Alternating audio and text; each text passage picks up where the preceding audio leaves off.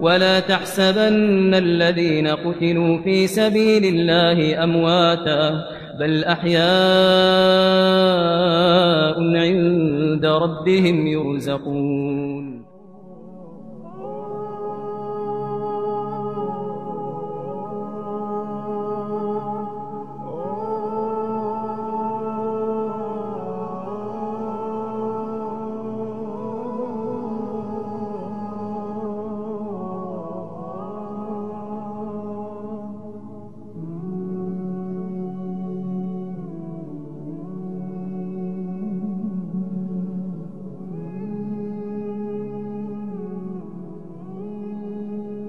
أتقتلون رجلا أن يقول ربي الله؟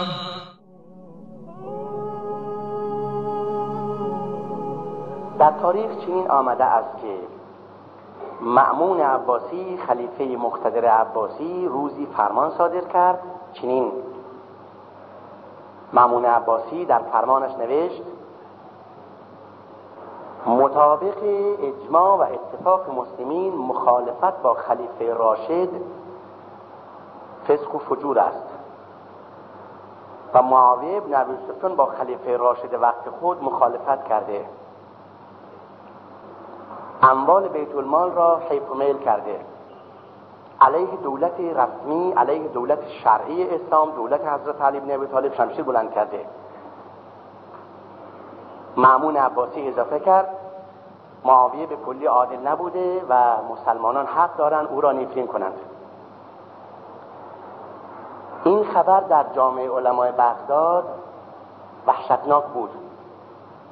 زیرا اصولا پایه و اساس اهل سنت بر این است که شاگردان مکتب رسالت اهم از اینکه ثابتین اولین باشند یا مسلمه فتح مانند معاویه باید به دیده احترام به آنها نگریست چون نخستین نسلی هستند که در خدمت پیامبر بودند.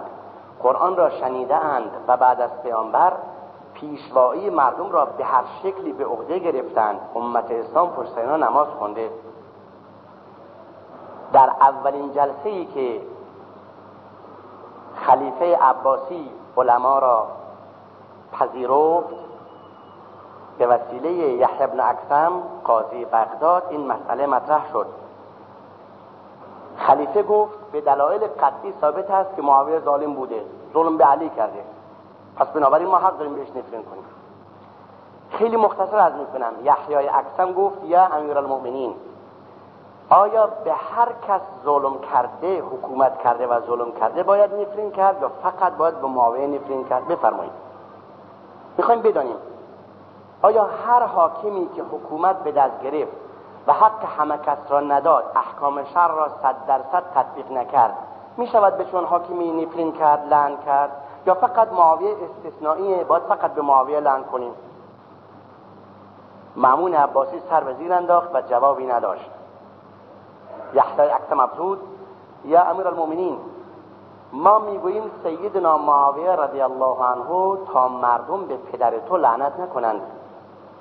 چه اگر قرار باشد هر حاکمی که حکومت به دست گرفت همه کس را راضی نکرد مورد لعن و نفرین باشه مردم به همه کس لعن می‌کنند اتفاقا خود حضرت علی همون مشکل را دارد. زیرا در در چهار سال و نیم خلافت خود متاسفانه حضرت مولا کرم الله وجه نتوانست همه را راضی کند. بلکه در دوران چهار سال و نیم خود حضرت علی دوران قتل و کشتار و اختلاف و دویت بیشتری بود.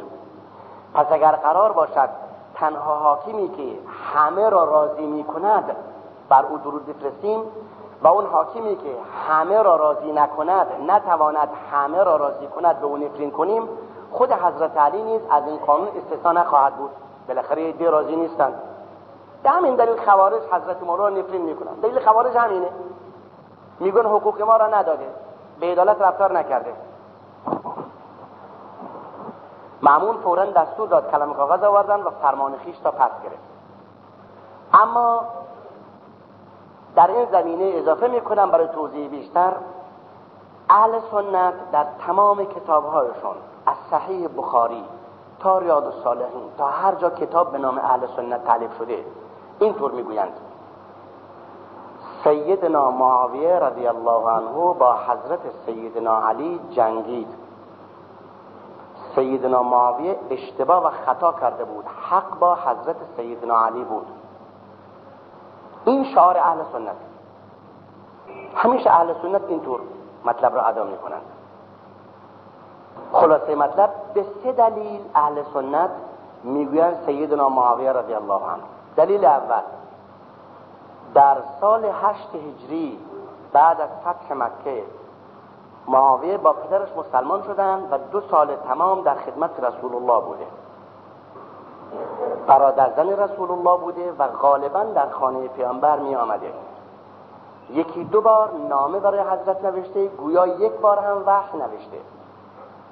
به این دلیل جزو نویسندگان وحی یا نویسندگان نامه در حضور پیامبر به حساب آمده. و پیامبر اکرم پس از فتح مکه کسی نبوده که اجازه دهد یک منافق یک کسی که بنیان دینش به هم می‌زند در خانه جا بده. اگر ساده ترین رهبران دنیا این کار می‌کرد شایسته نبود. تا چه رسد به عقل کل؟ حضرت محمد مصطفی صلی الله علیه و آله کامل ترین عقل کره زمین. امکان نداره این کار از حضرت سر بزند مگر اینکه تبرئه و تزکیه‌ای باشد برای معاویه و امثالش. این دلیل اول دلیل دوم 20 سال تمام در دوره خلفای بزرگ اسلام حضرت ابوبکر و حضرت عمر و حضرت عثمان. 20 سال تمام معاویه در شام امیر بود و هیچ کس از او شکایت نکرد. وظایف اسلامی را به طور کامل انجام داد. و یکی سومی حضرت امام حسن ابن علی رضی الله عنهما سیدنا امام حسن. منبر و محراب و قرآن و پرچم جهاد اسلام را به معاویه سپرده. مسلمانان جهان اتفاق دارند که در سال چهل هجری وقتی در کوفه امام حسن به نفع معاویه استعفا داد مسلمانان اتفاق دارند که حضرت امام حسن با حضرت امام حسین و همه دیگر فرزندان حضرت علی پشت سر معاویه در مسجد کوفه نماز خواندند. اهل سنت می‌گویند به فرض اینکه معاویه آدم درستی نباشد به احترام امام حسن ما باید بگوییم سیدنا معاویه رضی الله عنه. چه اگر ما بگوییم سیدنا امام حسن دین و پیشوایی و خطبه و محراب و منبر و قرآن جدش را به یک خائن به یک منافق سپرد به خاندان نبوت صدمه زده شده که جبران ناپذیره. اما اگر بگوییم سیدنا امام حسن رضی الله عنه صلاح دید که حکومت را به سیدنا معاویه واگذار کند مطلبی نیست. توهینی نشده به خاندان نبوت. اصلا اونطور بوده. مردم اون زمان شایسته حکومت عدل علوی و عمری نداشتند. حکومتی که در عدالت کمتر باشد. راضی بودن به اون. امام حسن نیز مطابق میل مردم رفتار کرد. نه اینکه بگوییم امام حسن حکومت را به منافقان و بیدینان سپرد. امروز در زمان ما اگر یک مسلمان معمولی مسلمان قرن پانزدهم هجری با یک ابرقدرت با یک سرکش با یک تاغوت سازش کند کرنش خوشباش کند همه ما به ویژه انقلابیون مسلمان او را خائن می‌دانند. چطور ممکن است فرزند فاطمه زهرا سلام الله علیها فرزند حضرت علی تربیت یافته مکتب حضرت علی به خاطر اینکه چند روز بیشتر نفس بکشد چند روز بیشتر زنده باشد حکومت را به خائن واگذار می‌کنه. با این دلایل اهل سنت این نظری که شنیدید دارند و این تغییر ناپذیره. اصول اهل سنت بر این مبنا هست. و اخیرا یکی از افتخارات ویژه اهل سنت در حال حاضر این است که هرگز گروه های سیاسی خیش را منافق و کافر نمی‌دانند. شما هرگز در کتاب عالم سنی نخواهید یافت که فلان گروه نمازگزار کافر هستند. چون چیزی نیست. بله فرد ممکن است. گاهی هست که فرد تندی می‌کنه. فرد مسئله دیگر است. گاهی هست جواب ناسزا ناسزاه فرض کنید کسی کتابی رساله تعلیف کند که سنی ها فلان چنانن. خب ممکنه یه سنی فضولی هم جوابش بده. که بله شما خودتونم فلان چنان هستید. اون مسئله دیگره. این بحث دیگره. اما از افتخارات جامعه تسنن در جان این است که هرگز مخالفان سیاسی خیش را کافر و منافق معرفی نمی کنند ولا تحسبن الذين قتلوا في سبيل الله امواتا بل احياء عند ربهم يرزقون